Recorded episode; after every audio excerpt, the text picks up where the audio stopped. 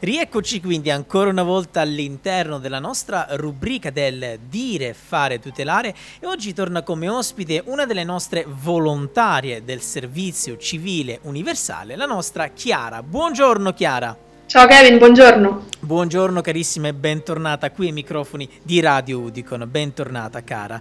E allora carissima Chiara, oggi con te andiamo a trattare, parleremo insomma di smart working. Esatto. Ormai lo sappiamo, da quando è scoppiata la pandemia abbiamo assistito ad un vero e proprio cambio di marcia dove il lavoro agile, quindi tradotto in italiano, ha cominciato in qualche modo a sostituire quella che era il lavoro in presenza. Ma quando la crisi pandemica finirà? È quello che ci domandiamo un pochettino, ecco perché abbiamo voluto creare anche questa rubrica, questa puntata. Ci domandiamo quando la crisi pandemica finirà e speriamo il più presto possibile, come si evolverà questo smart working in Italia e come soprattutto si sta evolvendo? Ce lo siamo domandati oggi noi e abbiamo pensato che la nostra incantevole Chiara fosse la persona perfetta per parlarci in generale dello smart working e poi alla fine, magari dopo che l'avremo un pochettino sviscerato questo smart working,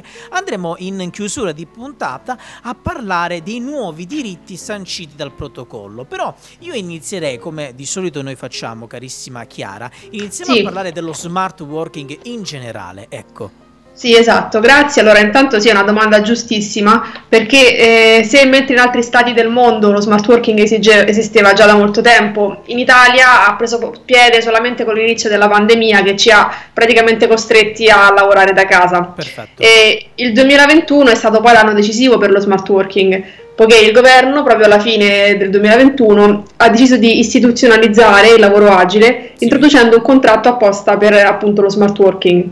Quindi se prima finora lo smart working era considerato una soluzione provvisoria, una cosa sperimentale, adesso sembra delinearsi più una cosa stabile anche per il futuro. Vedi, quindi anche fuori da quella che è la situazione pandemica. Esatto, e infatti molte imprese sia private che della pubblica amministrazione hanno adottato lo smart working e i dipendenti sembrano apprezzarlo molto, perché in effetti lo smart working ha portato diversi benefici sia ai dipendenti ma anche alle aziende, in termini di risparmio di tempo e di risparmio proprio di spese. Certo. Secondo un'indagine condotta dall'Istituto Nazionale per l'Analisi delle Politiche Pubbliche del 26 gennaio, lo smart working sembra ormai coinvolgere più di 7 milioni di lavoratori, un traguardo che sembrava appunto inarrivabile prima della pandemia. Certo, assolutamente. Esatto, e poi un'altra ricerca condotta dall'Osservatorio per lo Smart Working evidenzia che anche le imprese lo hanno accolto positivamente. L'81% delle grandi imprese e il 67% delle pubbliche amministrazioni hanno appunto adottato lo smart working. Questo criterio, perfetto. Esatto. E nel corso di questi 2 anni sono stati implementati anche sistemi informatici e digitali allo scopo di rendere l'attività più fluida e più facile possibile. Quindi quello che adesso manca è appunto un'adeguata regolamentazione in materia. Infatti i lavoratori smart working ad oggi devono far riferimento a una legge che risale però al 2017 e che ovviamente, essendo di ben 5 anni fa, ormai presenta delle lacune che devono essere colmate. Certo.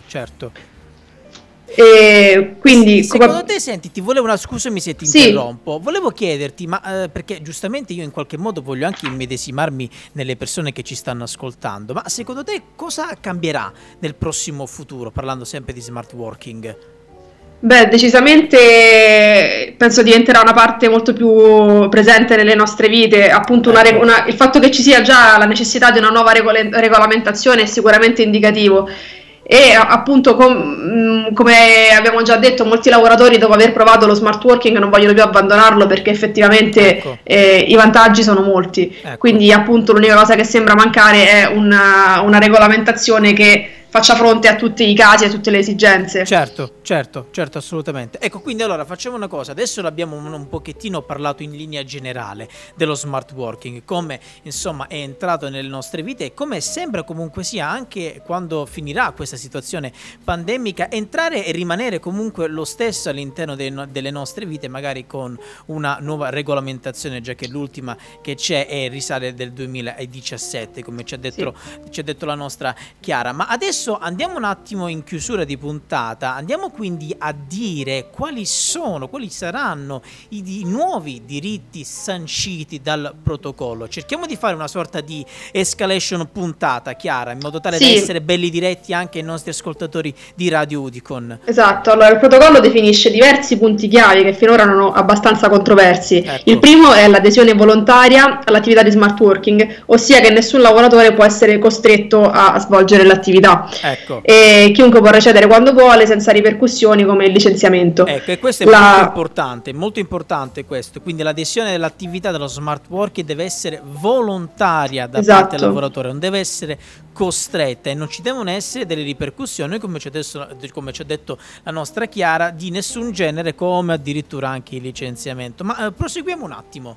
Esatto, poi la seconda è una regolazione più dettagliata della materia, che definisca ore di lavoro, alternanza tra lavoro agile e quello in presenza, ore di disconnessione, malattia, permesso, riposo e infine anche la formazione dovuta ai lavoratori. Ecco, certo. E il terzo punto riguarda l'esclusione degli straordinari, ossia che per definizione ogni lavoratore non potrà godere del pagamento delle ore straordinarie di lavoro. E il punto successivo è invece nella libertà del luogo di lavoro, ossia che ogni dipendente potrà scegliere dove svolgere la sua attività, purché il luogo goda delle caratteristiche di sicurezza e di riservatezza. Ecco, questo è un altro punto fondamentale, vedi, per quanto riguarda lo smart working. Quindi ogni dipendente potrà scegliere dove svolgere le sue attività, purché goda delle caratteristiche di sicurezza e riservatezza. Esatto. Quindi, che siamo a casa nostra, che siamo, non so, a casa in un bar, a casa di nostra nonna, insomma, da qualsiasi parte, basta che ci sia una sorta di sicurezza e ovviamente anche di riservatezza. Questo credo che sia anche abbastanza scontato, insomma, secondo me.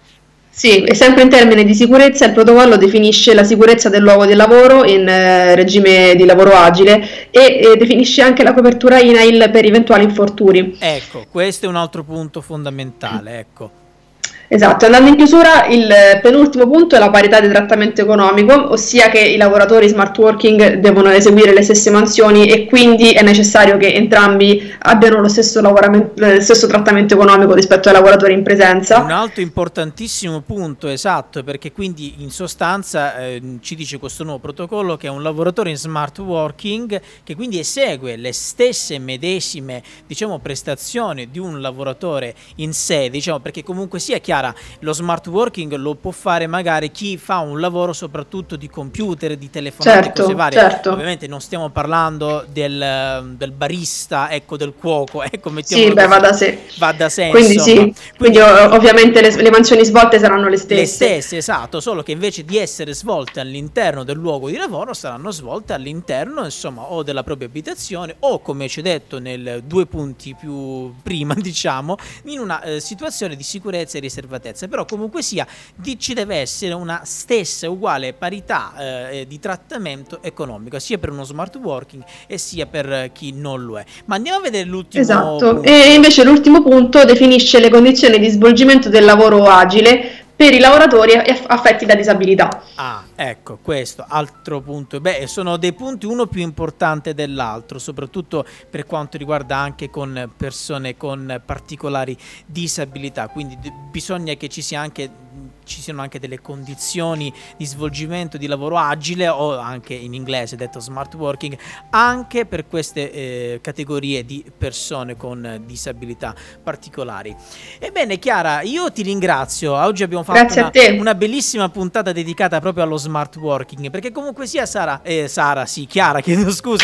un'altra nostra volontaria, quindi la salutiamo lo stesso, è un'altra delle nostre volontarie del servizio civile che saluto, io le amo tutte e quante, quindi che sia Sara, Chiara, in questo caso è Chiara, quindi Chiara, chiedo scusa, Chiara. E dicevamo, tante persone, sai, si domandano in questi giorni cosa succederà in futuro, perché comunque sia lo smart working credevamo che fosse semplicemente una situazione momentanea dovuta alla situazione pandemica che stiamo vivendo, però a quanto pare si è sperimentato, insomma si è visto che questo smart working in qualche modo lo potremmo ritrovare anche nelle nostre vite quotidiane anche dopo questa situazione pandemica, ed è giusto quindi regolarla con tutti i doverosi punti anche dei nuovi diritti sanciti dal protocollo che ci ha detto la nostra Chiara, e anche tutte quante quelle che sono insomma le tutele sia del lavoratore ma sia anche del datore di lavoro. E allora Chiara, io ti ringrazio immensamente per averci portato questo argomento qui in radio con la tua grande professionalità che ti contraddistingue, ovviamente a te e anche alla nostra Sara, e con l'occasione anche di dire alla nostra Ludovica, alla nostra Luna, alla nostra Alice, non ho dimenticato nessuno, giusto? Dei volontari, no. Ecco, e poi ringraziamo pure i nostri colleghi, i nostri del settore legale, insomma ringraziamo tutti, perché è anche bello ringraziare Radio Udicon, ma anche l'Udicon in generale è una famiglia, siamo tutti una famiglia, quindi è anche bello salutare e ringraziarli all'interno di uno dei nostri podcast. Grazie mille Chiara, grazie tante. Grazie a te, alla prossima. E noi quindi proseguiamo la nostra programmazione sempre solo qui su Radio Udicon.